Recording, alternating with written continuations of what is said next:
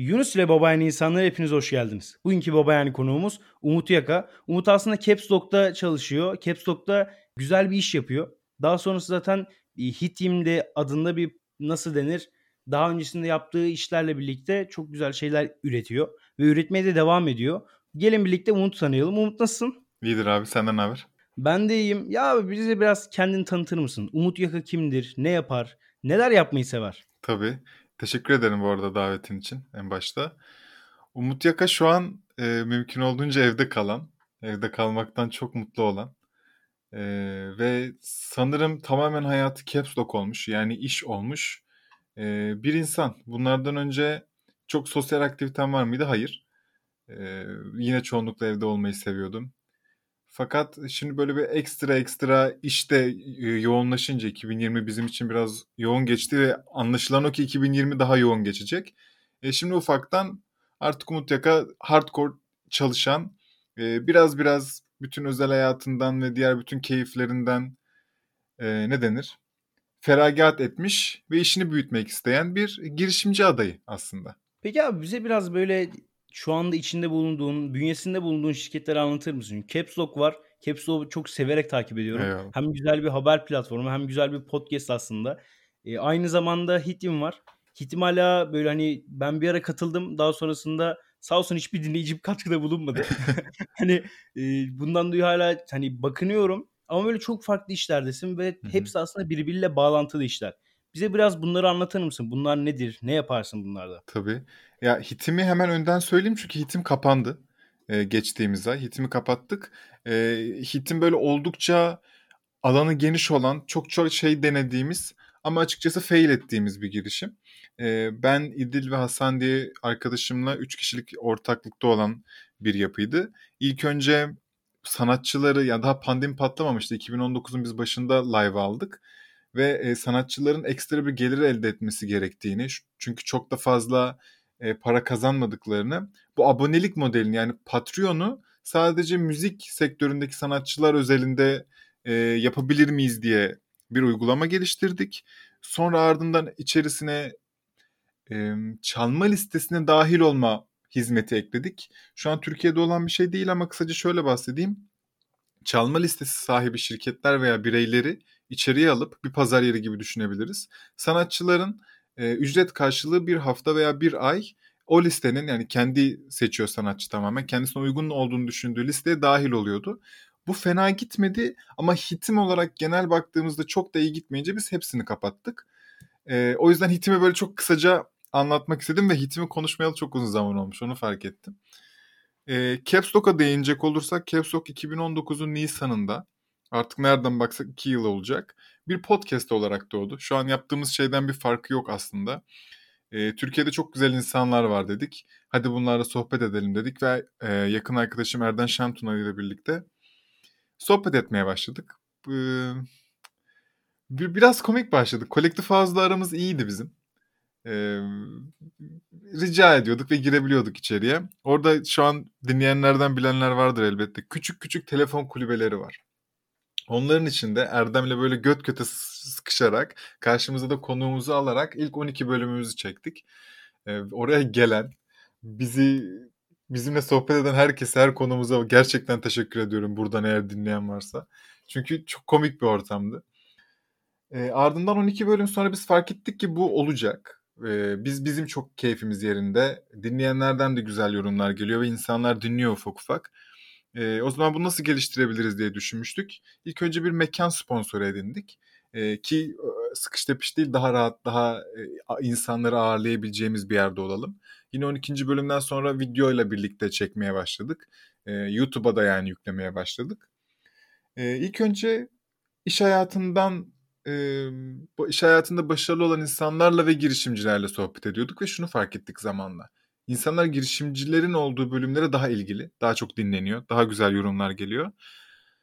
E, o zaman acaba biz girişimciliğe mi biraz daha odaklansak dedik. E, ve şeyi de fark ettik açıkçası. Çok fazla oyuncu yok içeride.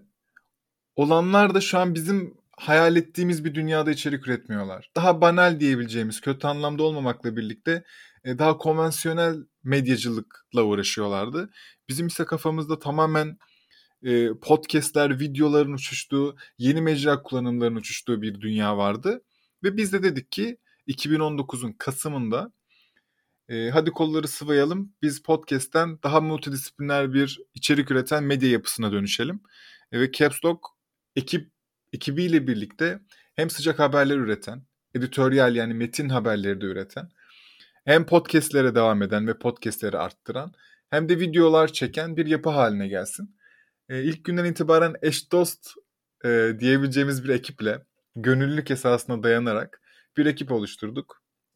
İlk önce tabii ki site açtık. Yani her ne kadar bunlar çok banal içerik üretiyor. Hadi biz e, farklı bir şey yapalım dedik ama 2020 Haziran'a kadar biz de kendimizi bulduk açıkçası. Ee, sitede içerik ürettik. Tek bir avantajımız vardı. Biz ilk günden itibaren rapor ve içgörü içerikleri de hazırlıyorduk ve yorumluyorduk. Ama şeyi fark ettik Erdem'le. Yani biz site yönetmeyi bilmiyoruz. İnsan nasıl siteye çekilir bilmiyoruz ve çektiğimiz bu insanlar nasıl okuyucu bir takipçi olarak kalır hiçbir fikrimiz yoktu. Erdem de reklam ajansında çalışıyor. Ben de reklam ajansında çalışıyorum. E, ve tek bildiğimiz şey dijital. Erdem brand manager yani biraz daha müşteri ilişkileriyle e, biraz daha ne, ne denir hukuki tarafla ilgilenen. Ben ise tamamen kreatif tarafla içerik üreten, dijitalde içeriği yaratan ve yöneten tarafta çalışıyorum. Biz yani hiç uzağa gitmeyelim, bildiğimiz yere evrilelim, evrilelim bu işi dedik ve e, hem rebrand ettik yani bütün e, görsel algımızı, bütün logomuzdan e, bütün playbook'umuza kadar her şeyi yeniden tasarladık ve Caps Lock Instagram iletişimi ya iletişimi Instagram'ı aa konuşamadım. Caps Lock ana iletişim mecrası ha tamam şimdi söylüyorum. Caps Lock ana iletişim mecrası Instagram olan e, bir me- yeni medya girişimine dönüştü. Şu an e, toplamda neredeyse 10 bin takipçimiz var tüm sosyal medya e, hesaplarında işte Haziran aslında bizim Caps Lock'un doğduğu gibi düşünüyoruz. Yani ondan önceki biraz daha emeklediği ve kendini tanıdığı Caps Lock'un doğduğu e, zaman ise 2020 Haziran diyoruz. 6 ay geçti. Artık neredeyse 7 ay. E, şu an toplamda 10 bin takipçiye yakın bir rakam var. E, bence bir sektör bizi oldukça benimsedi, oldukça tanıdı. Hızlı hızlı da şey yaptılar. İç, içlerini aldılar. Bu iyi bir şey. Yani evet avantajımız vardı. Erdem girişimde çalışıyordu zaten eskiden. Ben ise çok ilgiliydim girişimciliğe ve e, oldukça etkinliğe gidip oldukça herkesle tanışmaya çalışıyordum. Çok uzak olmamakla birlikte e, bu ilgiyi bir işe çevirdik ve şu an e, üç farklı podcast programı olan, e, orijinal içerikler üreten, Instagram'a özel üç farklı orijinal içeriği olan, sitesine özel üç farklı orijinal içeriği olan e, bir medya yapısı. Peki abi şimdi şöyle Caps çok güzel anlattın. Evet. Gittiğim zaten dediğin gibi böyle bir bir ay önce böyle bir tık sendelemeyle birlikte bir çöküşe geçti. Aynen. Ee, şimdi şöyle Caps çok güzel içerikler üretiyorsunuz. Aslında dediğin gibi böyle farklı dallarda çok güzel bir şekilde aslında yayılmışsınız. Yavaş yavaş bir holding aşamasına dönüşmüş. hani e, benim de mesela böyle isteklerimden bir tanesi işte Baba Yani Podcast'i bir Baba Yani ajansa çevirip İnşallah. böyle podcasterları yardım etmek. Ya çünkü günümüzde birçok kişi elbette ki kayıt yapabiliyor ama bunun mikrofonuydu, bunun stüdyosuydu. Aslında bunlar bir tık da olsa masraflı şeyler. Çok haklısın. Her ne kadar böyle bizim bazen ara sıra gözümüze gelmese de. Ama bunu yapmak için hala bir zaman bulamıyorum. Çünkü ben de aslında sizin gibi sizin önceniz gibi aslında siz bir reklam ajansında çalışıyormuşsunuz. Ben şu anda aslında kendi şirketimizde yaklaşık 50 yakın adamla birlikte çalışıyorum. Hı hı. Ve bunların hepsini hani böyle Gittik geldik şirketten çıktım. Ya ben şimdi İstanbul'daydım. Bir an Ankara'ya geldim. Öyle bir seyahat planım çıktı. Hiç bilmeyerek aslında böyle saçma sapan bir hayat ekseni içerisinde ilerliyorum. Peki senin hayat ekseni nasıl? Yani bugünü nasıl yaşıyorsun? He, bak o zaman bu aslında senin söylediğin şeyle çok doğru orantılı bir şey anlatacağım. Biz hala Erdem'le reklam ajansında çalışıyoruz. Ee, herhalde isim vermeme gerek yoktur diye düşünüyorum ama gerçekten yoğun işler yapan ajanslardayız ve yoğun markalara bakıyoruz. E, Erdem'in baktığı dünyanın en büyük e-ticaret şirketine bakıyor. Ben ise Türkiye'deki en büyük consumer elektronik ne ev, ev aletleri markasına ilgileniyorum. Haliyle bizim aslında gün içinde çok ciddi bir tam zamanlı iş şeyimiz var. E, durumumuz var. Bunun arda kalan yani sabah 9.30 akşam 6.30 diyelim buna. Bundan arda kalan tüm dakikamızı, tüm vaktimizi gece 2'ye 3'e kadar Caps Lock'a ayırıyoruz. Ben en başta gerçekten hayatında feragat eden ve e, işini büyütmeye çalışan biri derken ciddiydim. Sanırım bu da böyle oluyor. Yani biz de e, Caps Lock Podcast'te her hafta artık neredeyse hep girişimcilerle konuşuyoruz ve bu insanlar da aynı şeyi anlatıyor. Yani sen bir süre gerçekten sebat ediyorsun. Gerçekten sürünüyorsun. Ya herkes için geçerli olmayabilir ama e, bir, bir örnek, genel örnek olarak söyleyeyim. Şu an e, sabahları biz ajansta çalışıp e, akşamları biraz daha kendi işimize vakit ayırmaya çalışıyoruz. Ama Caps Lock akşam yaşayan bir şirket mi? Tabii ki hayır. Aksine sabah 9'da ateşlenmeye başlayan, e, prime time'ı daha böyle öğle saati, öğle arası 12'den 3'e kadar prime time'ı olan bir e, yapıda. Bunu ise aslında içerideki mükemmel ekibimiz yürütüyor. Buradan isimlerini kesinlikle teker teker saymak istiyorum. E, Ber yönetici editörümüz gün içindeki o sabah olan her şeyi o yönetiyor, ekibi o yönetiyor, içeriği o yönetiyor ve harika işler çıkartıyorlar. Kaan, Ertunga, Hakan, İdil içerideki tüm o görselinden tutun da sizin karşınıza çıkan sosyal medyadan başka yere o güzel haberleri, hap haberleri, ayrıntılı haberlerin hepsini çıkartıyorlar. Biz biraz daha e, elimizi bu içerikten, haberden çekip podcast hariç konuşuyorum burada. Podcast'in lokomotifi Erdem'le biziz hala. Erdem biraz daha artık marka ilişkilerini ufak ufak biraz daha içerisi gelir elde etsin diye e, yardırmaya başladı kısacası. Ben ise biraz daha gelecek planımızı, haritamızı, yeni içerikleri bunları oluşturmak, yani o strateji oluşturmak için kapanmaya başladım. E, bunların hepsinin ışığında biz Caps Lock'un bir yere gelebilmesi için e, diğerlerinden farklı başka bir vizyonla yepyeni bir medya kültürü yaratması için canla başla çalışıyoruz. E, hayalimiz de Erdem'le bu yıl içinde dedike olabilmek açıkçası Caps Lock'a. E, bu da işte para kazanabiliyorsak olacak. Caps Lock para kazanıyor. E, fakat işte şu an içeride 7 kişiyiz. 3 kişi de pazartesi geliyor. 10 kişi olacak. 10 kişiyi doyuracak bir para kazanmıyor. Biz şu an Erdem'le zaten para kazanmıyoruz da. E, gelen her bir e, geliri Caps Lock şirketine gelen oldukça ekibe e, yatırıyoruz. Yani ekibe yatırmak ne demek? O arkadaşlara sadece gönüllülük olmasın, teşekkür olmasın emeklerin karşılığı. Elde ne varsa hakkıyla bölüştürüyoruz gibi bir hikaye var içeride şu an. E, bunun dışında bu, bu aslında bu yani günüm tamamen ve hayatım tamamen bu aslında.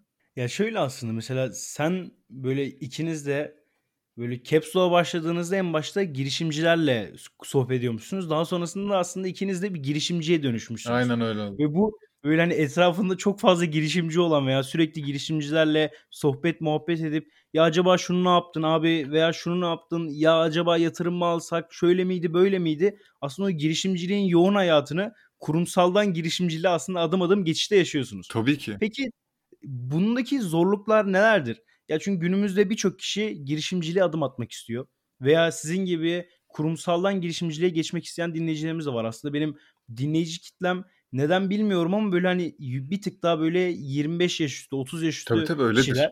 Bizim Aynen de hani öyle. e, bunda peki mesela nedir yani kurumsaldan girişimciliğe geçmek, kurumsaldan o resmiyetten biraz daha uzaklaşıp ara sıra kendi kafanı dinleyip böyle ekip içinde gerçekten dostane sohbetler etmek nasıl bir duygu? Buna geçiş nasıl oluyor?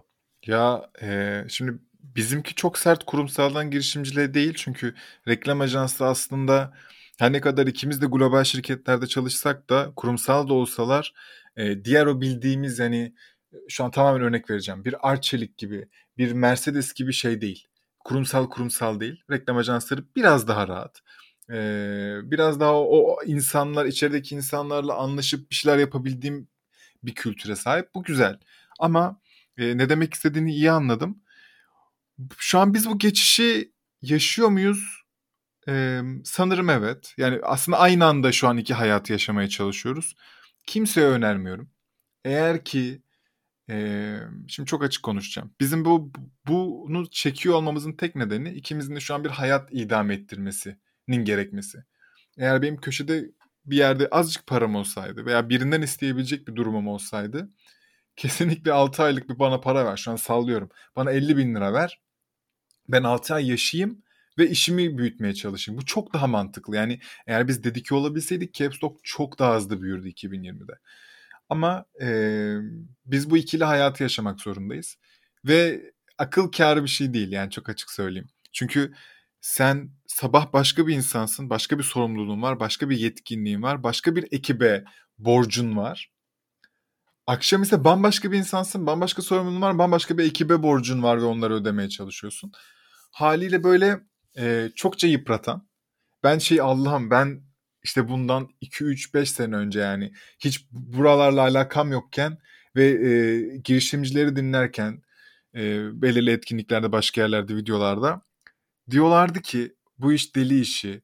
Çok çalışıyorsun. 24 saat yetmiyor 28 saat çalışıyorsun bir gün içinde. falan ben de hep diyordum ki abi ne kadar yani? Ne kadar zor olabilir ya? Hani bu kadar mı? diyordum hep içimden abi hiçbir şeymiş söyledikleri o kadar haklılarmış ki şu an böyle burumdan fitil fitil geliyor bütün o söylediklerim ama e, hayalimdeki Umut'un Caps Lock'a tamamen dedike olmuş ve geçiş yapmış Umut'un e, çok çok güzel bir yeri var hani açıkçası. Şu an cevap olarak sana gelmeye çalışıyorum sorduğun soruya.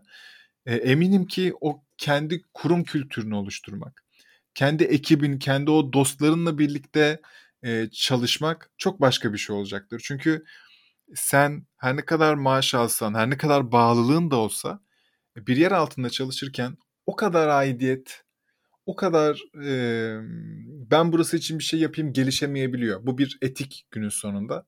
E, ve bu disiplin, bu etik herkeste olmayabiliyor. E, ben hasbel kadar biraz olduğunu yani kendim sorumlu hissettiğimi düşünüyorum. Ama kendi taraf, kendi işime bakınca Caps Lock iş değil abi. Caps Lock benim şu an hayatım. Ben ne düşünüyorsam, yeni bir mecra mı çıktı? Yeni bir insan mı doğdu? Yeni bir e, şu an sallıyorum ürün mü çıktı? Yani ben bunları her baktığımda umut olarak evet bir yorumluyorum. Bir de Caps Lock ile yorumluyorum bunu. Caps Lock buna bir şey yapabilir mi? Bundan yararlanabilir mi? E, haliyle bu kadar bağlı olduğun, bebeğin gibi hissettiğin bir şeye de şimdi Caps Lock bir bebek olarak düşünelim.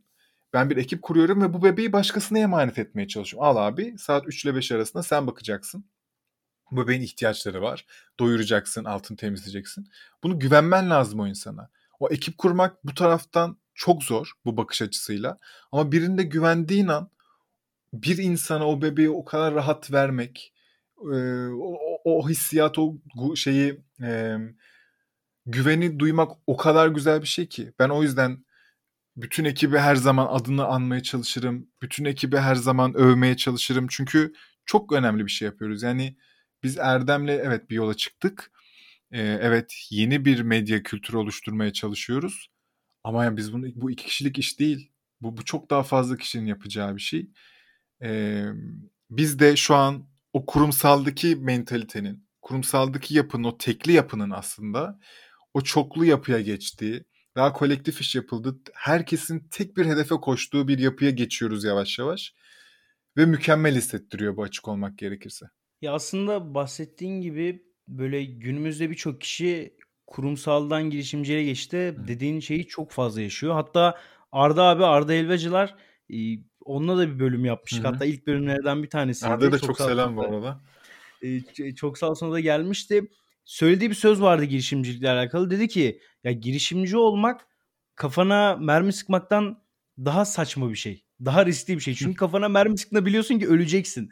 Ama girişimcilikte böyle bir şey yok. Belki 50. kattan atlayacaksın. Belki Boğaz Köprüsü'nün ama sonunda öleceğini bilmiyorsun. Sonunda felç kalabilirsin. Sonunda belki mahkum kalabilirsin.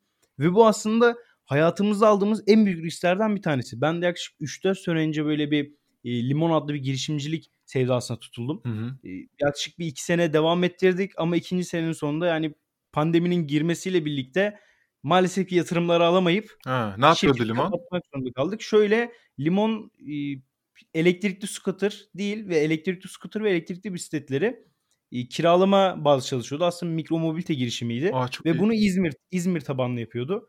Hatta bir yaklaşık bir 300-350 bin TL'lik bir yatırım bulmuştuk. Hı hı. Bir 300 bin TL'lik de yatırım gerekiyordu. Bunu Egiyat'tan istedik. Egeli Genç Adamlar evet. Derneği'ne. Biz çarşamba günü döndük İzmir'den. İzmir'e gitmiştik sunum için. Cuma günü sokağa çıkma yasakları açıklandı. Hımm. Cumartesi günü 20 yaş altının sokağa çıkam çıkamayacağı falan açıklandı.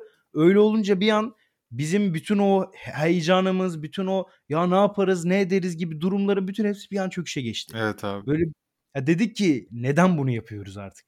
Ve o noktadan sonra artık bütün herkes işte bizim Bora, bizim kurucu ortaklarından bir tanesi şu anda Getir'de. Hı. Diğer iki tane yazılımcı arkadaşımız Abdurrahman e, Üzmez ve Enes Bıyık şu anda yazılımcılık yapıyorlar. Hem freelance olarak hem de bir şirkette. Böyle yavaş yavaş aslında kademe kademe bütün ekibi dağıttık. Evet. İnşallah pandeminin bitmesiyle birlikte tekrar ekibi toplayıp başka bir projede çok daha güzel yerlere geleceğiz. İnşallah. Bu bunları çok duyuyoruz. Sözünü böldüm. Hani bu e, bazı işlerin fail etmesi veya denenip bitmesi birkaç sene sonra veya bir kısım zaman sonra aynı ekibin toplanıp e, bambaşka çok daha e, uzun vadeli, çok daha sağlıklı bir şirket yapılarına kavuştuğunu çokça gördük. Neden olmasın abi? Ya zaten her girişimin böyle başarıya ulaşacak diye bir noktası olmuyor. Kesinlikle. Çünkü her zaman her yerden duyuyoruz ki ya bu adam ilkinde başarmamış ama ikincisinde öyle bir gümbür gümbür gelmiş ki böyle diyoruz ki ya adamlar gerçekten başarmış. Ya aslında burada karşımızda yabancı örnekler de var. Hala dünyada çok çoğu ismini duyduğumuz Elon Musk, Bill Gates gibi. Son zamanlarda Bill Gates her ne kadar komple teorileriyle duyulmuş olsa da günümüzde birçok kişi bu isimleri zikrediyor ve bu noktada kendilerini aslında e, bir insan olarak bu insanları örnek alıyorlar. Evet. Ve eninde sonunda aslında hepimiz onlar gibi oluyoruz. Ha belki bu kadar lüks yaşamlar veya o kadar zenginlikler içinde yaşamıyoruz ama eninde sonunda belli bir noktada bir özgürlüğümüz oluyor. Ve senin de bahsettiğin gibi girişimciliğe geçişte özellikle girişimcilerde bu özgürlük bulunuyor. Ama maalesef ki çok fazla çalışıyoruz. yani maalesef ki değil aslında. Bu bizim bir zevkimiz, bu bizim bir hobimiz olma noktasına geldi artık. Çünkü ben çalışmaktan gerçekten zevk alıyorum. Yani gece 11-12'ye kadar ofiste kalıyorsun. Bazen gece 2'ye kadar 3'e kadar sohbetler ediyorsun. Ya acaba şirketi nasıl daha fazla büyütebiliriz? Nasıl daha az harcayıp daha çok kazanabiliriz gibi durumları aslında göz kulak ardı etmememiz gerekiyor. Peki bu noktalarda siz ne yapıyorsunuz? Aslında dediğin gibi Caps Lock elbette ki belli bir miktar para kazanıyor ama bunun daha fazlasına ulaşması gerekiyor. Hem sizin hem de ekibin daha rahat bir daha refah içinde bir hayat sürmesi için aslında böyle genel bir tabirle. Tabii ki. Peki şu anda Caps Lock nasıl büyümeyi hedefliyor veya belli hedefleri var mı işte ya biz 2021'in sonunda şu seviyeye geleceğiz ve şu noktadan sonra artık belli bir ajans, belli bir medya kuruluşu haline geleceğiz gibi Hı. mottoları var mı? Abi şey yani tabii ki hem stratejisi hem yol haritası hem de mottosu var. Ama şeyle başlayayım. Ee, dün Clubhouse'da yanlış hatırlamıyorsam Mert 51 Digital'ın şeyi e, influencer e, şirketinin sahibi Clubhouse'da demişti ki Ömer abiye mi demişti yanlış hatırlamıyorsam. Abi gözünü seveyim sağsın demişti. Neden bu işe giriştim? Hani sarkazm yapıyor yani komiklik olsun diye yapıyor ama e, medya tarafı maalesef biraz daha zor girişimciliği. Yani her iş kendine göre zor. E, fakat medya girişimiysen senin ve gelir elde yani herhangi bir girişim herhangi bir şirket gelir elde etmek zorunda. Hem işini büyütmek hem de senin dediğin gibi o içerideki ekibin refahı ve daha mutlu çalışması için. E, ama sen ilk önce medya girişimiysen bir değer üretmen lazım. Ve bu değer e, senin takipçinle, okurunla, izleyicinle eşdeğer oluyor. Ve bizim bulunduğumuz biz girişimcilik ve startup ekosistemi hakkında içerikler üretiyoruz. E, öyle çok da mes bir konu değil yani herkesin dikkatini çeken bir konu değil. Bir kitlesi var. Bu kitle çok büyük değil. E, ve biz içeride 15 yıldır var olan bir oyuncu ve 8 yıldır yanlış bilmiyorsam var olan bir oyuncunun yanına e, yanına bir meslektaş olarak bir başka bir oyuncu olarak geldik. Yine söylüyorum 2020 çok iyi geçti. Çok iyi kabullendi insanlar. Hemen bağrına bastılar. Hemen e, kafalarında bir algılar oluştu. Caps Lock bunu yapar diye. E, fakat işte gelir elde etme süreci daha yeni başlayacak bizim için. Erdem tamamen bundan sorumlu. Erdem tamamen bu ilişkilerden, satıştan sorumlu diyebiliriz Erdem için. E, bu gelir tarafında nasıl büyüyeceğimizi bahsetmeme gerek yok diye düşünüyorum. Belli başlı modellerimiz evet. var. E, gideceğiz, satmaya çalışacağız. Caps Lock'u nasıl büyüteceğiz tarafını, stratejisi nedir tarafında ise e, burada çatallı bir cevap olmak zorunda. Çünkü e, biz şu ana kadar bahsettiğimiz tüm bu büyüme rakamları tüm bu herhangi bir şey hepsi organik. Yani ben az önce dedim biz site büyütmeyi bilmiyoruz. Tabii ki biliyoruz ama parayla. Şu an profesyonel mesleklerimizde hep bir bütçeyle yaptık bunu. Ama şu an Capstock 1 lira e, herhangi bir reklam harcaması yapmadan büyümeye yani organik büyümeye çalıştığı için e, orada nazaran yavaş bir ilerleme var ki bana kalırsa yavaş değil. İlk önce hedefimiz 2021'in sonuna kadar daha doğrusu ilk hedefimiz yani 2020 Haziran'da kurduğumuzda ilk hedefi şöyle koyduk. 2021'in ilk çeyreğinde 10.000 takipçi olacak. Tüm mecralar toplamı. Ee, bunu artık işte neredeyse varmak üzereyiz. O yüzden bunu tuttu olarak hissediyoruz. 2021'in ilk çeyreğinden 2021'in sonuna kadar yani o 9 aylık süreçte ise her ay en az bir yeni orijinal içerik. Bu podcast olabilir. Bu YouTube'a özel bir video içerik olabilir. Bu Instagram'a özel bir içerik olabilir. Gerek story, gerek feed'e, gerek grid'e. E, ya da siteye özel bir liste içerik, bir e, şu an sallıyorum dosya içeriği olabilir. Ama bizim hedefimiz 2021'in ilk çeyreğinden itibaren yani artık e, gelecek ay bile diyebiliriz buna. Gelecek aydan itibaren her ay en az bir orijinal içerik yaratmak. Neden bu? Neden içeriye odaklanıyoruz? Bizim diğer bütün meslektaşlarımızdan, diğer bütün oyunculardan farklı yaptığımız bir şey var. Bu iki arkadaş da, bu iki e, çok saygı duyduğum şirket de biraz daha site üzerinden editoryal yani metin e, içerikleriyle iletişim yapan, çok dijitali yetkin kullanmayan, e, bir tarafta etkinlik yapan bir yapılar. Ama ama Capstock ilk andan itibaren Instagram'da göze hitap eden bir şekilde başladı. Podcast'i bir iletişim mecrası olarak seçti. Ee, ve dijitali doğru kullanmaya çalışıyor sürekli olarak.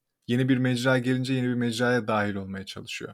İnsanlara story'de bir başlık bir cümleyle o sıcak haberi hem globalden hem Türkiye'den arkadaşlarıyla arkadaşlarının storiesini görürken arada hemen bir hap bilgi alsın diye paylaşıyor.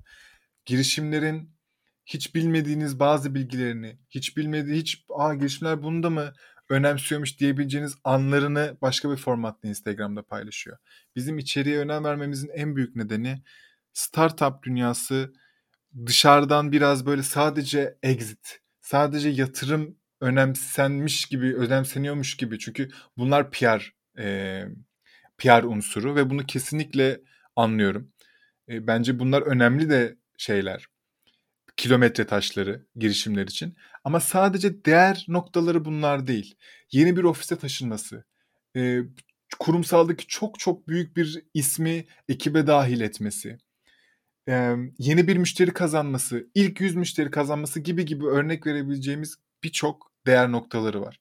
Biz bütün bu roller coaster derler ya up and down yani girişimcilikte her zaman bir, bir yüksek vardır bir alçak. O, o grafik sürekli olarak dalgalıdır. O yüzden roller coaster derler. O roller coaster'ın hem top noktalarını, uç noktalarını hem de alt noktalarının bütün hissiyatlarını geçirmeye çalışıyoruz şeylere, e, takipçilerimize. Ve bütün bu anlattığım o gerçek hikayeleri, o gerçek heyecanları e, yani sadece yatırımdan ibaret olmadığını bu dünyanın aktarmak adına farklı farklı içerik formatlarıyla büyüyeceğiz ve bu şekilde değer katacağız. Çünkü birçok star şimdi bizi hem beyaz yaka takip ediyor, hem girişimciler takip ediyor, hem CEO'lar takip ediyor, hem yatırımcılar. Ve hepsinin emin ol merak ettiği bir şey var bu konu hakkında. Ee, isim vermeyeyim, geçen bir girişimle sohbet ediyoruz. Globale açılıyorlar. Avrupa'da bir şehre, Avrupa'da bir ülkeye. Aynen şu soruyu sordum. Abi dedim içeride şey var mı? daha önce bir global açılım yönetmiş. Daha önce e, herhangi bir global bir yerde çalışmış bir insan var mı dedi. Vallahi yok biz de öğreniyoruz. E, ama içeride bir olsa rahat olurdu. Hani kötü anlamda değil bu. Öğreniyoruz, çok çalışıyoruz. Ekip çok yetkin. Ama senin dediğin gibi kesinlikle içeride bir deneyimli bir olsa işimize yarardı. Tamam o zaman. Bu bana büyük bir insight. Büyük bir içgörü. Ben hemen daha önce globale açılmış girişimlerle e, sohbet serisi, aktarım serisi başlatmalıyım ki içerik olarak. Buna ihtiyaç duyan insanlar var. Startup e, kurucuları var, girişimciler var. Bunları aktarabileyim. Bunun gibi yatırımcıların da merak edeceği, girişimcilerin de merak edeceği, girişimci adaylarının da merak edeceği, bireysel yatırımcıların da merak edeceği birçok e, içeriği ileride sunmaya başlayacağız ki özellikle bireysel yatırımcılar bizim şu an çok büyük bir hedefimizde. Bunun en büyük nedeni de eminim sen de biliyorsundur ve dinleyenler de biliyordur. Hisse bazlı e, kitlesel fonlama başlayacak. Ya bu uzun zamandır konuşuluyor da şimdi hem e, regüle, regülasyon tarafında e, yasalar çıktı vesaire vesaire ve yanlış bilmiyorsam Startup Market, fonbulucu.com bir de Angel List diye simge startup fon muydu? Tabii startup fon. Üçü şu an aktif olarak e, kolları sıvadılar bunu yapmak için. Hatta yapmaya başlamışlardır bile. Startup Market e, 2021'in ilk çeyreğinde başlayacağım diyordu. Bu insan bu ne demek biliyor musun? Bireysel yatırımcının, bireysel yatırımcı kimdir? Cebinde 3-5 lirası bulunan, beyaz yakalı veya e, lider pozisyonunda çalışan insanların veya veya e, bir ya zaten yatırım enstrümanı hali hazırda kullanan insanların başka bir yatırım enstrümanı olarak göreceği bir alan burası ve bizim ekosistemi çok büyütecek. Ve bu insanların bir sürü soru işareti olacak. Bu girişim kim? Ne kadar değerlemesi var? Ne yapacaklar? Stratejisi ne? Büyüme planları ne? Nereye gidecekler? Exit var mı bunların aklında? Bu soruların hepsini ve hepsini cevaplamak üzere bu ekosistemi büyütmek üzere içerikler üretecek Capstock. Aslında ben Capstock'u gördüğümde ilk böyle gerçekten hayran kaldığım şeylerden bir tanesi senin de bahsettiğin gibi o günümüzde bütün haber kanalları tarafından işte CNN, Türk'te Haber, Türk'te bunların hepsi artık işte Getir'in Londra'ya açılması gibi hı hı. veya işte e, günümüzde birçok şirketin en son Peak Games mesela büyük bir exit yapması gibi bu haberleri çokça duyuruyorlar. Evet. Ama maalesef ki işte dediğin gibi o yeni bir ofis açması, 100 kullanıcıya ulaşması veya yeni bir abone sayısı bu tarz bilgileri görmüyoruz veya batma hikayelerini görmüyoruz. Ve sizin yaptığınız aslında Capstone'un özellikle yaptığın en beğendiğim şeylerden bir tanesi de bu. Çünkü günümüzde birçok kişi sadece girişimcilik ayağında başarıları görüyor. Hı hı. Ve bu başarıları gördüğü için adam diyor ki ya abi ne kadar basitmiş. Ama asla o içerideki ya adam kaç sene çalışmış, bunun öncesinde neler yapmış veya nelerden vazgeçmiş, nelerden feragat etmiş. Bunların hiçbirini bilmiyor ve bunları öğrendiğinde aslında insanların kafasındaki o girişimcilik kavramının, girişimci olmanın kavramının değişeceğine inanıyorum ve siz de bunu aslında yavaş yavaş bu tabu taşlarını yıkarak yeni bir devrim yaratıyorsunuz aslında. Bu özellikle medya konusunda. Estağfurullah. Yeni medya. Yani evet işte yeni medya. İşte bak şu an yeni medya tırnak içinde söylüyorum. Ben sanmıyorum ki kimsenin fikri var yeni medyanın ne olduğuna dair. Bizim de yok açıkçası. Biz bunu iş ne Erdem ne ben e, gazetecilik ya da medya okumuş insanlar değiliz. İçeride ekibimiz de var. Onlar mesleğini yapıyorlar ama biz değiliz ve e, kimsenin de o kadar hakim olduğunu bilmiyorum. Ben neden bize yeni medya diyorum? Şimdi şöyle bir adım hemen geri gidiyoruz tamam mı tabloya geniş bakmak için. Ben Instagram an iletişim mecrası olarak kullanıyorum. Bunu başka yapan var mı? Bir tane var. E, çok büyük bir medya kuruluşu. O da yeni başladı. E, muhabirlik mantığını ben Instagram'a getirdim. Bu ne demek? Biz işte az önce bahsettiğimiz o heyecanlı haberleri yayınlıyoruz ama abi bize o klavyede yazıp paylaşmak metin yetmedi ya bize. Bize canlı kanlı anlatmak istiyoruz. Heyecanlı bir olay çünkü. Hem biz hem bütün yazar arkadaşlarımız. Dolayısıyla içeride bir e, muhabirlik mantığı getirdik ve biz e, yazdığımız heyecanlı haberleri ön telefonumuzun ön kamerasıyla bir bir buçuk dakikada canlı kanlı aktarıyoruz. Bunu da IGTV'ye yüklüyoruz dikey şekilde. Dolayısıyla insanlar okumak istemeyen insanlar, bunu bu heyecan ile tatmak, dinlemek, öğrenmek isteyen insanlar videomuzu izliyorlar. Ve bu muhabirlik mantığını Türkiye'de başka kimse yapmıyor abi. Bunların hepsinin dışında baktığımızda podcast'i bir iletişim mecrası olarak kullandığımızı söylemiştim. Bu baki kalıyor. Ee, işte fotoğrafın hikayesi diye bir içeriğimiz var Instagram'a özel. Her ay bir girişimin e, kurucusundan veya CEO'sunun ağzından aklına ilk gelen o girişimin önemli bir anını rica ediyoruz. Az önce bahsettiğim gibi yeni ofise taşımıştık. Şu arkadaş bize gelmişti. İlk 100 kullanıcıya ulaşmıştık. İlk tatilimize ekipçe çıkmıştık gibi. Ve oradaki o fotoğrafı çektikleri fotoğrafı bize gönderiyor. Kendi ağzından o, o anıyı anlatıyor.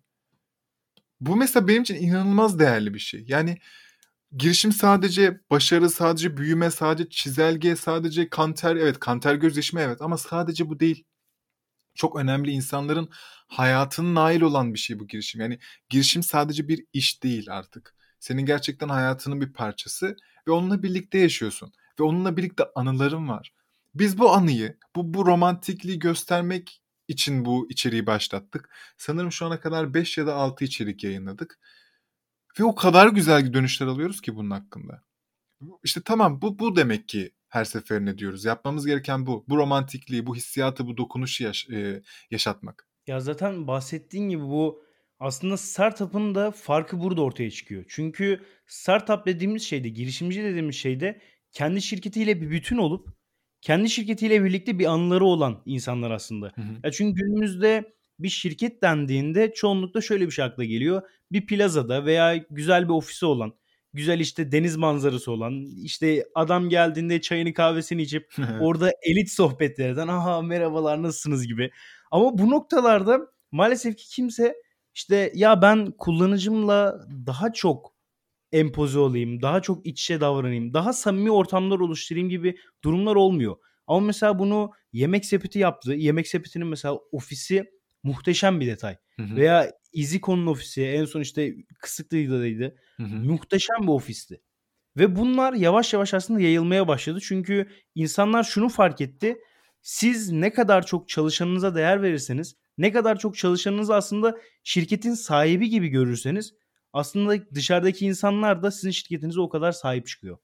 Tabii Çünkü ki. insanlar biliyor ki burada bir aile var ve ben bu ailenin üyesiyim diye bakıyorlar aslında. Ya bu zaten her şirketin başarmaya çalıştığı eee, ve aslında yapması gereken bir şey. Yani ben gerçekten bu konunun uzmanı. Yani şirket kültürü oluşturma, o kü- kültür insanı, business insanı, o şeyler değil. O kurumsaldaki o insan değilim, İK'cı değilim ama ya biliyorum ki ben eğer bir şey değer verirsem onun için daha çok çalışırım.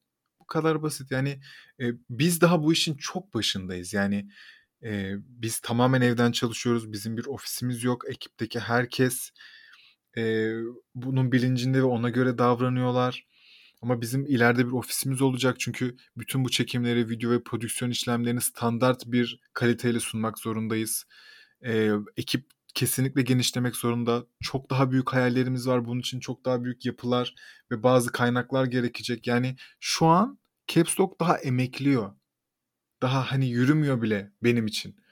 Dolayısıyla e, ama yani bu baki kalacak şey bu ilk başta arkadaşlarımızla bu yola çıktığımızda herkesin gönüllü olduğu zaman dahil ve şu an dahil ve ileride dahil olmak üzere her zaman ve her zaman içerisi çok şeffaf olacak. İçeride her şeyi konuşacağız. Biz eğer bir marka ile, bir şirket ile bir sözleşmeye oturduysak Caps Lock olarak işbirliği için bunun tüm detaylarını, ne kadar para kazanılacağını, bu paranın nereye gideceğini, nasıl harcanacağını bütün ekip bilir. Ben bunun böyle olmasını olması gerektiğini düşünüyorum. Erdem de böyle düşünüyor. Bu çünkü akıldaki o soru işaretlerinin birçoğunu siliyor ve bu çok rahat çalışma ortamı sağlıyor. Ama e, bu sadece işte iyi ofis yaptım, iyi aman da iyi cihazlar verdim de değil. E, şeyle Emre abiyle tanışmıştım bir keresinde. Em, abi demem belki doğru değil. Hani sonra çok sohbet etmedik ama ben abi diyeyim. App Samurai'ın e, Chief Ex- neydi? Chief People Executive mi?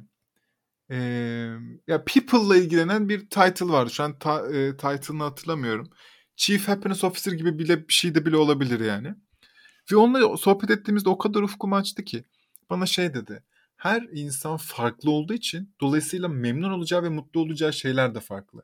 Bir tanesi e, daha iyi bir cihaz. Şu an sağlıyorum.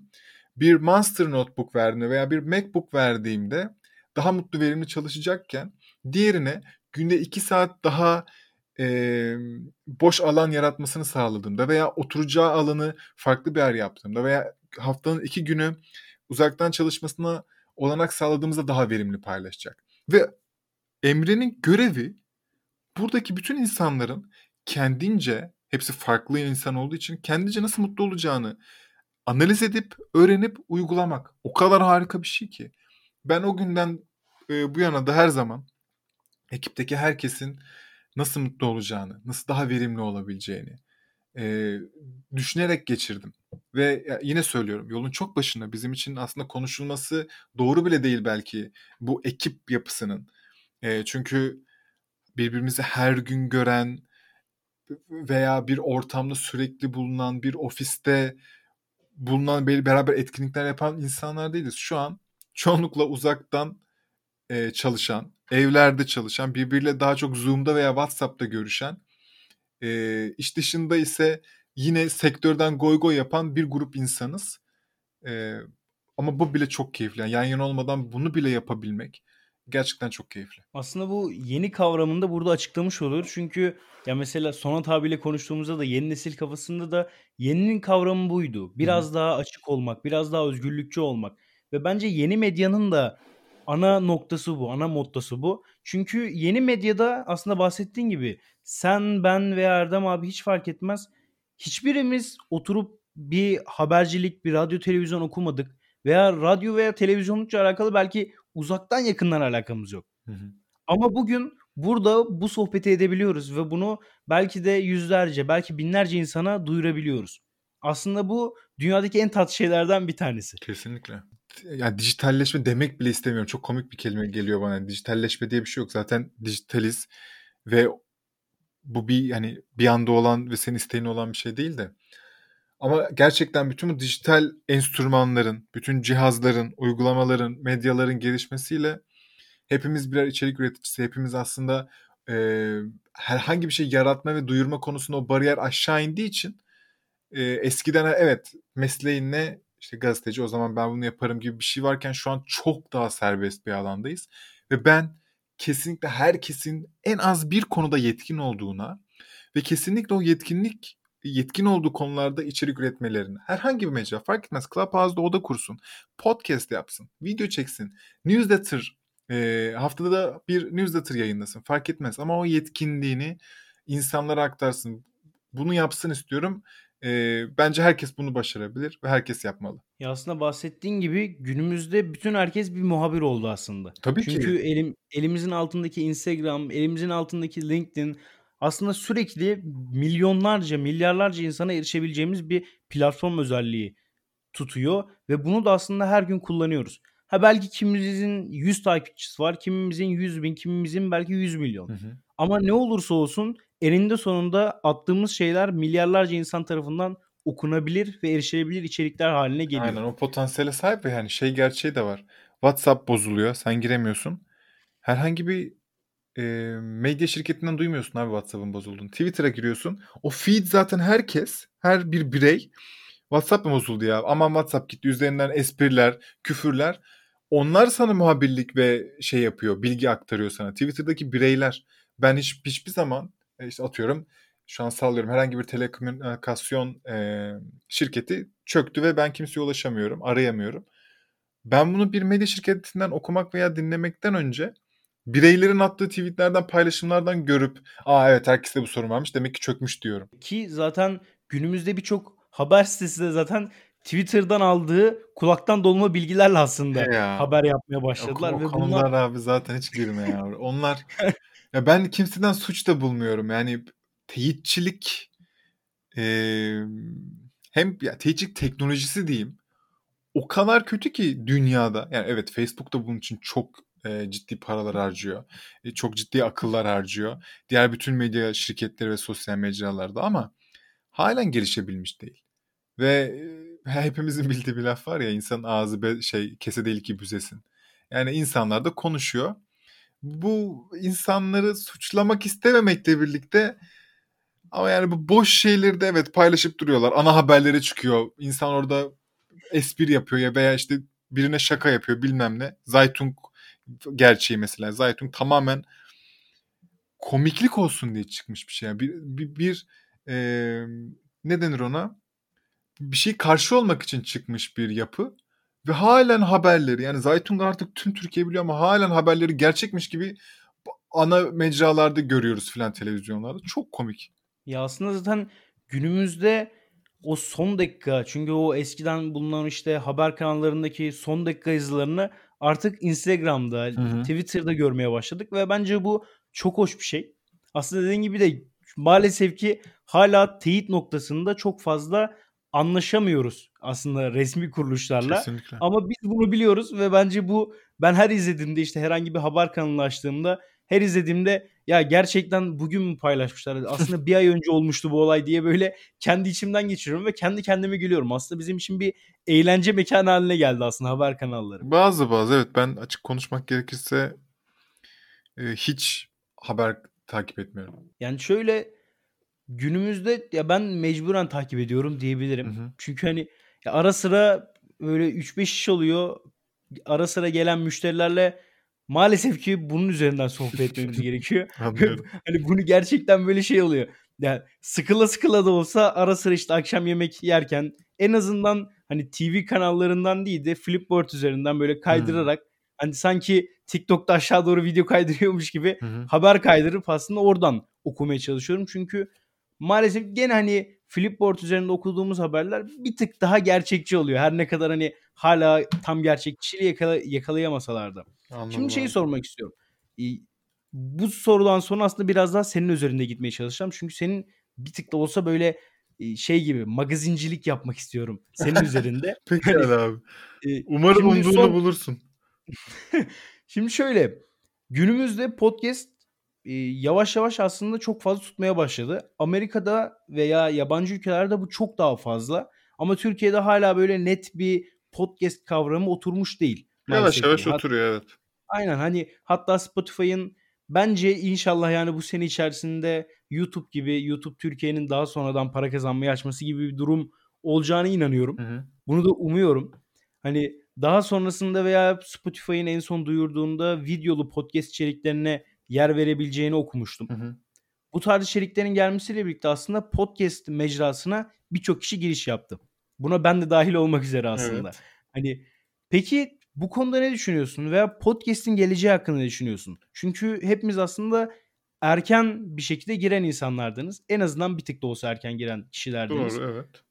Peki bunu nasıl ilerletmeyi planlıyorsunuz veya ya podcast'in YouTube kadar tutmayacağını mı düşünüyorsun? Nedir son durum sence sende? Ya ben e, podcast'in potansiyeline her zaman çok güveniyordum. Çok uzun zamandır da yapmak istiyordum. İşte iki sene önceye kısmet oldu.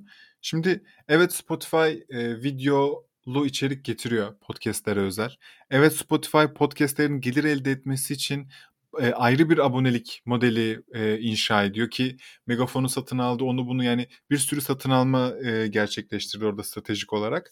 Ki şey de denemişti kupon kodu özelinde e, markaların podcastlere dahil olabildiği şu anda bir model denemişti. Nasıl gitti bilmiyorum. Çokça deniyor yani. Dolayısıyla e, YouTube'da nasıl ki e, bir monetize sistemi oldu, para kazanma ve reklam gösterme sistemi oldu ve patladı her yerde. E, inan ki göreceğiz aynısını. Spotify'da veya başka platformlarda bu gelir modelleri geliştikçe bu patlama insanların ilgisinin artması, üretmeye başlaması artacak. Ee, podcast'in geleceği yani o kadar mutluluk veriyor ki bana podcast'in geleceği. Çünkü ben her zaman bir şey dinlemeyi seven bir yapı. Yani ben müzik çok dinlemiyorum. Gariptir. Ee, ama podcast çok fazla dinliyorum. Yani en başta tabii ki girişimci muhabbetini burada anmak zorundayım. Yani bizim de sempati sahibi olmamız bu sohbet podcastlerine tamamen girişimci muhabbetinin sayesinde. Şimdi diğer bir şu ana baktığımda birkaç tane senaryolu podcast yani e, dizi gibi ben onları pizi demeyi tercih ediyorum. Yani podcast dizisi gibi birkaç e, podcastler de hayata geçti. Bazısı gerçekten iyi tiyatro oyuncularının ağzından çıktı. Sosyal sorumluluk projesi de var e, şu an. İsmini hemen hatırlayacağım. SM hastalarına farkındalık yaratmak için de benim sesim. Aynen. Yanlış hatırlamıyorsam benim sesimdi. MS hastalıkları, SM değil. Evet, MS hastalıklarına tepki çekmek için. Şimdi Lumos'tu düşünüyorum. Mümtaz'ın böyle her hafta inanılmaz bir e, düzenleme, inanılmaz bir senaryoyla, araştırmayla oluşturduğu bir arşiv niteliğinde çok çok önemli bilgileri bize sunduğu bir podcast. Öte yandan Sokrates yapısına bakıyorum. 2020'de birçok podcast'de dahil oldular. Hali hazırda var olan podcast'leri ekibe dahil ettiler. Yani o çatı altına aldılar. Ve çok çok kaliteli iş yapıyorlar. E, Podbee var, Podfresh var. Yani daha böyle hem networkler hem de reklam ajansı gibi podcast pazarlaması yapmaya çalışan. E demek ki Türkiye'de büyüyor abi bu iş. Bir sürü oyuncu ekleniyor. Bir sürü e, podcaster ekleniyor. Sanırım Türkçe podcast üreten 550-600 kadar e, şey var. İnsan, program var. E şimdi bunların hepsinin ışığında bu işin büyümeyecek olması büyümeyecek demek çok yanlış bir şey. Bu iş kesinlikle büyüyecek. Ee, herkesin ilgi alanı duyduğu, dinleyebileceği, gerek sohbet tarafında, gerek tek kişinin hostluğunu üstlendiği ve aktardığı, gerek yapay zekanın ve yapay sesin, o teknolojiler de şu an oldukça popüler. Siz herhangi bir insan benzeri bir ses yaratabiliyorsunuz. Ee, herhangi bir kişinin sesi neredeyse birebir denilecek şekilde taklit edilebiliyor ve native oku, okunuyor. İngilizce şu an e, tahminimce bütün bunlar ama e, İngilizce native olarak okunabiliyor ve dinleyebiliyorsunuz. Bu şekilde de podcastler çıkacaktır önümüzde. E, ama en yakın tarihte 2021'de markaların çok ilgisini çekecek. Buna gönülden inanıyorum.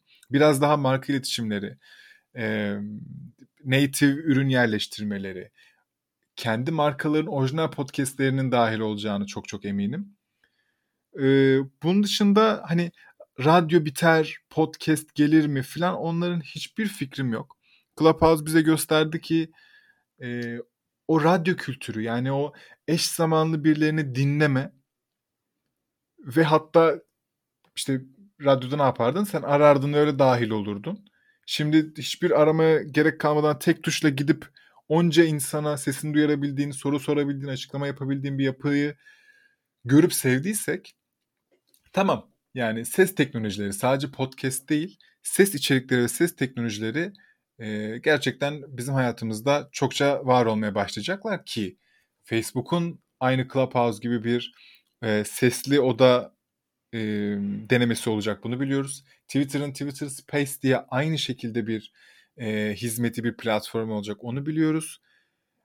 E, Bunch, Discord gibi aslında biraz daha oyuncu kitlenin e, kullandığı ama işte bu multitask diyorlar ya ben aynı anda oyun oynuyorum ya da ikinci ekran da diyebiliriz buna bazı bazı. Ben aynı anda bir şey yaparken aynı anda başka bir hizmeti kullanıyorum ve bu, bu hizmetler genelde ses teknolojisi içeriyor.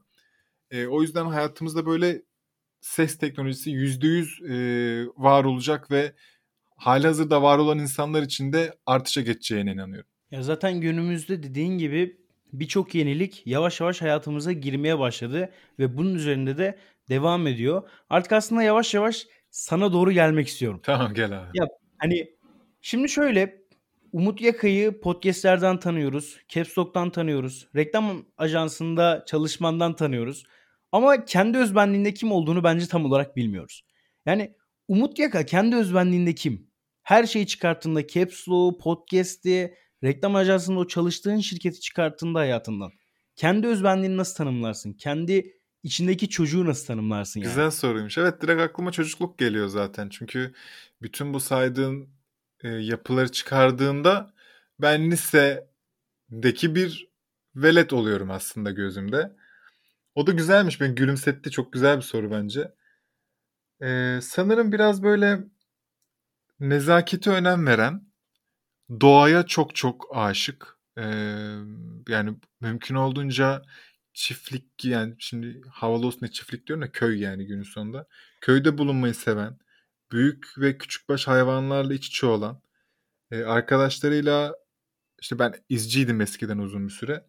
Dolayısıyla e, bir de federasyon izcisiydim yani öyle ciddi izcilikten bahsediyoruz. Hani sizi yani öyle, elinize öyle boş değiliz yani. Yok evet evet hani elinize pusula ne pusulası yani elinize çakmak vermeden çakmak da çok garip bir örnek oldu. Yani işte çakı vermeden e, gecenin ortasında ormana bırakıp üç gün sonra geleceğiz derlerdi falan. O derece düşün yani ergin izci diye bir kavram vardır. Yani olabildiğince insanlarla vakit geçiren biraz daha sanata eskiden çok daha böyle yakındım da şu an yani gerçekten sıfır derecesinde körelmişim. Ama böyle bunların hepsini çıkarttığımızdaki umut doğa sever, e, nezaketi aşılamaya çalışan çevresindekilere ve mümkün olduğunca bulunduğu ortamda bir fayda oluşturmaya sağlayan, sağlamak isteyen, e, kimin için ne yapabilirim, e, bir el atılır mı bu işe gibi gibi e, sorumlulukları kendine edinmiş bir insan herhalde yani aklıma ilk gelenler bunlar açıkçası. Aslında çok güzel bir hani daha öncesinde çünkü bu aslında benim kanalımın böyle fix sorularından bir tanesi. Hı Kendi çocukluğunda, kendi özbenliğinde kimsin diye. Ama böyle çok tatlı bir cevap verdin bence. Bana da çok güzel bir mutluluk verdin. Şimdi şeyi sormak istiyorum. Ya iş hayatında yoğunsun. Aslında dediğin gibi o 9 6.30 gibi bir iş hayatının sonunda bir de girişimcilik hayatın var ve bu iki hayatı idame ettirirken çok sıkılıyorsundur belki. Hani sıkılma terimi tamamen şey için. Ara sıra bunalma, ara sıra deşarj ihtiyacı. Aynen. Peki bu deşarjı nasıl sağlıyorsun? Ben mesela hafta sonları hani böyle artık son zamanlarda çok fazla gidemiyorum maalesef ki. Ama en azından böyle ayda bir, en azından en kötü böyle iki ayda bir bir kampa gitme ihtiyacı. Hmm. Bir gece kampta kalma hatta mesela yılbaşında dört gece kamptaydım. İnşallah buradan hani o zaman ceza yemedim şimdi ceza yemem. Hani böyle bir hobin var mı? Veya böyle hani ara sıra kendini deşarj ederim dediğin, şuraya giderim veya bunu yaparım dediğin şeyler var mı? Oldukça var. Şimdi bunun en başında kız arkadaşımla vakit geçirmek var. Kız arkadaşım arkadaşlarımla diyebileceğimiz yani yakın çevremle vakit geçirmek herhalde benim deşarj olabileceğim ve e, mutlu olabileceğim yegane şeylerden biri. Böyle çok ağam bir şey yaptığımızda hani oturup bir şeyler içiyoruz. e, sohbet ediyoruz. Bir şeyler izliyoruz gibi aslında daha çok. Hele hele pandemi şeyini düşününce daha ilerisine gidemiyor. E, işte bazı bazı kutu oyunları dahil oluyordu buna birliktelikte. Bunun harici ciddi bir gamer'ım.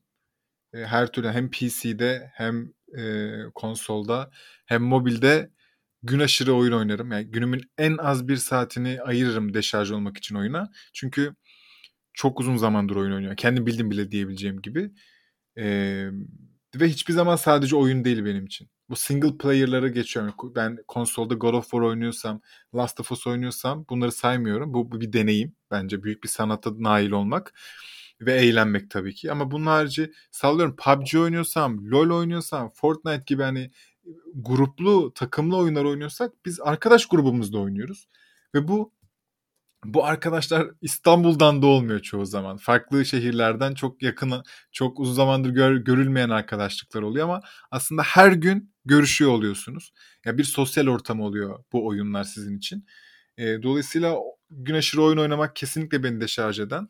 E-spor ciddi takip ederdim geçtiğimiz seneye kadar. E, hem LCS'de şimdi çok ilgilisini konuşacağım ama League of Legends'ın Kuzey Amerika Ligi'nde bir Türk oyuncumuz vardı Broken Blade diye.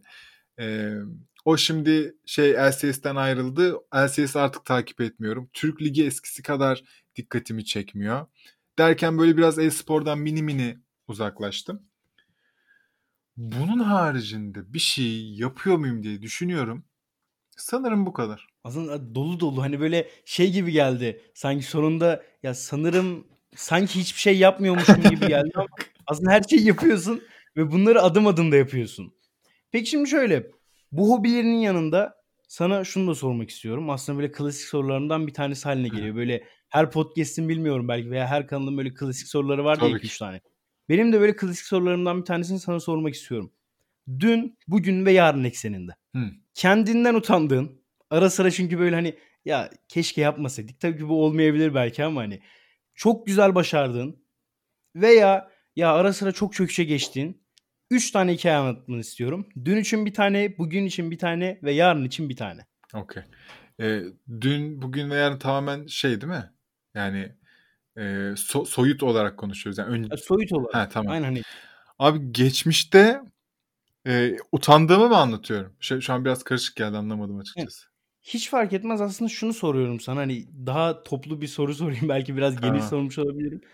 Dün, bugün ve yarın ekseninde hayatında önemli olaylar. Hani mesela ara sıra öyle bir şey olur ki kafana dank eder ve dersin ki ya bak ben bugünü unutmayacağım. Hmm.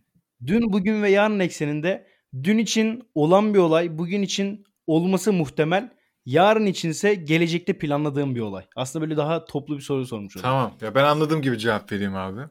Tamamdır. Ee, geçmişe baktığımda e, hatırladığım o noktalar işte şey diyor ya Steve Jobs diyor ya siz bir süreçten geçersiniz ve bir nok- nokta nokta geçer bu süreçler ve siz arkanıza dönüp baktığınızda o noktalar noktaların birleştiğini, hepsinin bir anlamının olduğunu öğrenirsiniz ve görürsünüz. Ama o noktayı yaşarken size o kadar anlamlı ve ne, nereye gideceği belli olmaz der.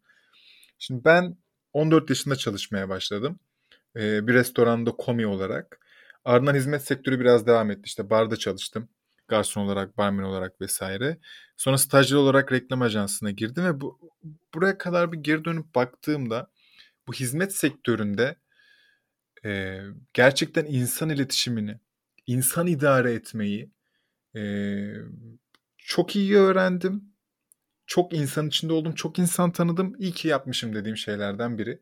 Ve benim hem bugünümde hem yarınında insan tanımayı, insan koleksiyon yani koleksiyoner demek yanlış mı bilmiyorum ama işte insan katmayı hayatına görev bilen e, ve herkeste bir cevher olduğunu inanıp ben herkese bir yardımda bulunabilirim herhangi bir konu. Bir arkadaşım incik boncukçudur ve ona e, ve bunu satmak istiyordur. Buna e-ticaret tarafında bak bak şöyle yapabilirsin diyebilirim. Bir başkası kamp yapmak istiyordur. Nasıl ateş yakacağını öğretebilirim gibi bir faydam olabileceğine inanıyorum ve bu gözle bakıyorum her zaman. Senin için ne yapabilirim? Ve e, aynı şekilde de aynısını bana geri dönüş olacağını biliyorum. O yüzden e, her zaman bir şey görmeye çalışırım insanlarda. Böyle öğrendim. Nedenini bilmiyorum. Ve her zaman ben de bir şey görmelerini rica ederim. Yani senin için ne yapabilirim? Bu her zaman sor, sorduğum bir şeydir. Ee, bu sorunun cevabı oluyor mu ya? Çok mu yanlış bir yerden anladım acaba? oluyor. Aslında hani bu soru senin kafanda olması gerekeni veya kafanda anlatmak istediğin bir şeyi burada anlatmanı istiyorum. Hani çünkü şöyle dün bugün ve yarınla konuşunca insanların kafasında her zaman aslında böyle bir podcast'e geldiğinde kafası aklına gelmeyen ama orada beynin bir kenarında duran bir hikaye vardır veya bir Allah Allah. anlatacağı bir şey vardır. Ama dün bugün ve yarın diye sorduğumda aslında dünü de bugünü de yarın da düşünerek güzel bir sentez yapıyorsun. Hmm. Hani bura, biraz da aslında bu belki bir tık felsefi veya psikolojik olabilir bilmiyorum. Ama hani bu üçünü sentezlediğinde aslında kafanda belki de bu bir saatlik, bir buçuk saatlik yayının sonunda bütün genel bir anlatımını aslında burada anlatmış oluyorsun diyebilirim. Aslında konunun veya yayının genel ana teması bu bir dakikalık iki dakikalık konuşmanın sonunda belli oluyor gibi bir şey oluyor. Allah Allah. O zaman hiç de anlamı bir şey olmayan söyledi. Bence bak aslında hayatımızda birçok cümleyi, birçok kelimeyi anlamsız diye görüyoruz ve anlamsız diye söylüyoruz. Ama bu kelimeler bazı insanların kafasında öyle farklı şeyler canlandırıyor ki, Tabii ki. öyle güzel noktalara geliyor ki ve bir, belki bir sene sonra veya yarın hiç belli olmaz. Bir adam sana yazıyor ki ya Umut bu yayında şöyle bir şey söylemiştin ve bu benim gerçekten hayatımı değiştirdi. Tabii ya. Bunu aktif yaşayan bir birileri olarak bu, bu çok ya bu insan ciddi sorumluluk hissettiren bir olay bu arada. Artık o, o andan itibaren ben hep iyi bir şey söylemeliyim. Hep insanlara e, kafalarına bir ampul yakacak bir şey söylemeliyim gibi bir sorumluluk hissettiriyor.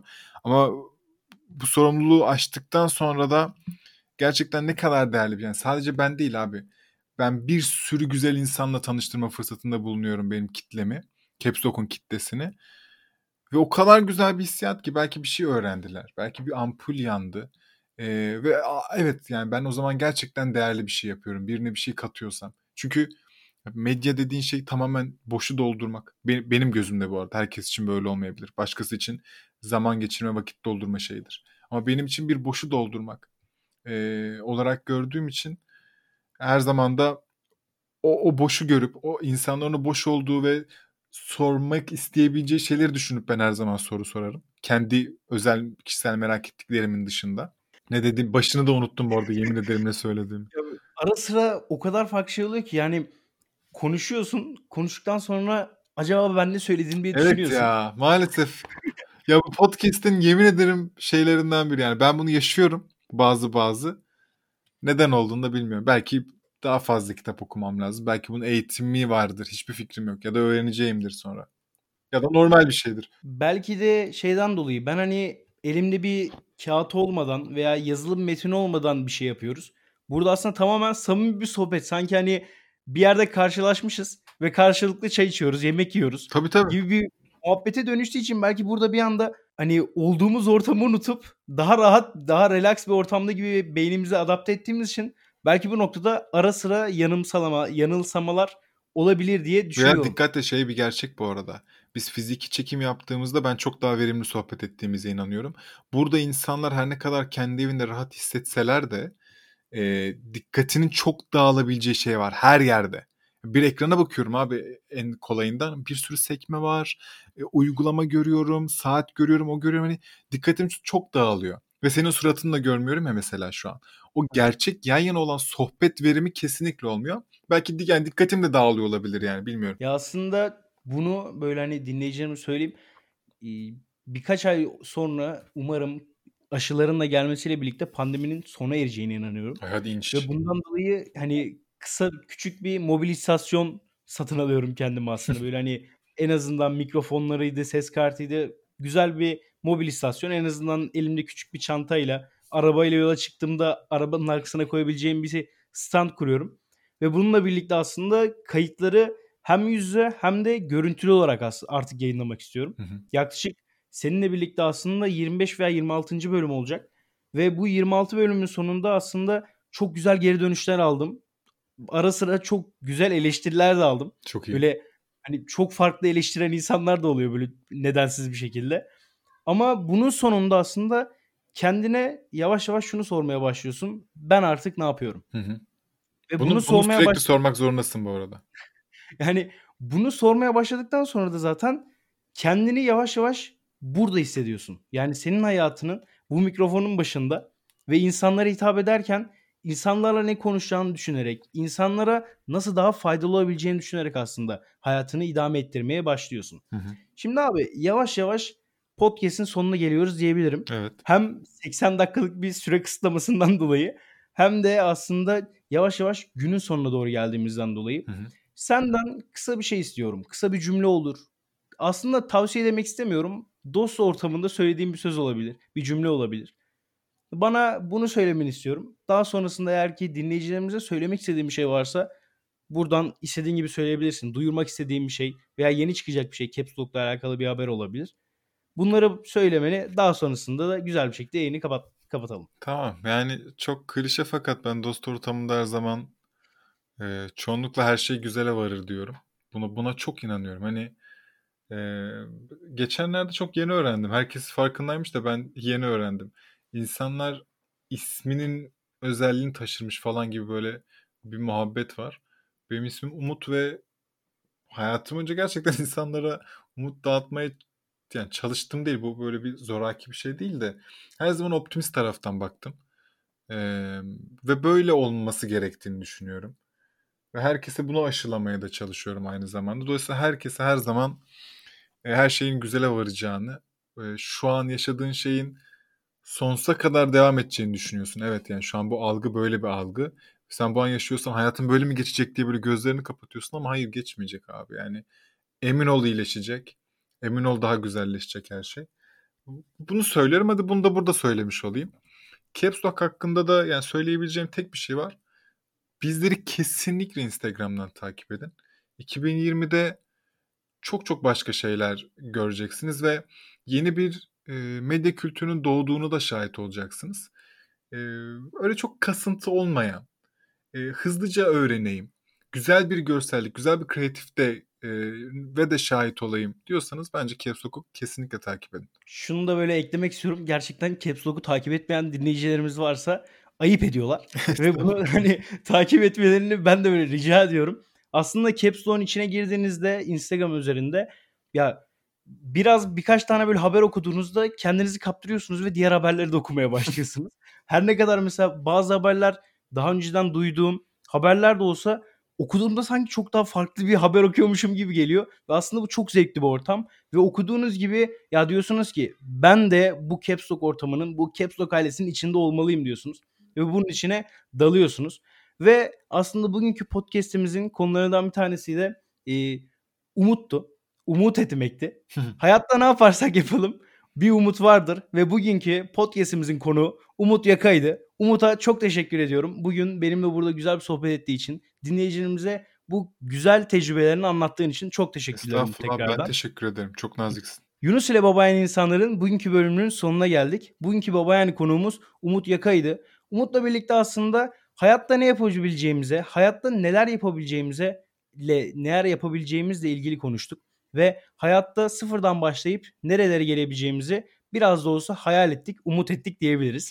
Bugünkü bölümümüzde e, Umut'la birlikte konuştuğumuz şeyleri dinlediğiniz için hepinize çok teşekkür ederim. İleriki bölümlerde dinlemek istediğiniz insanlar varsa bana yazabilirsiniz, bana iletebilirsiniz. Hepinize iyi günler diliyorum. Görüşmek üzere.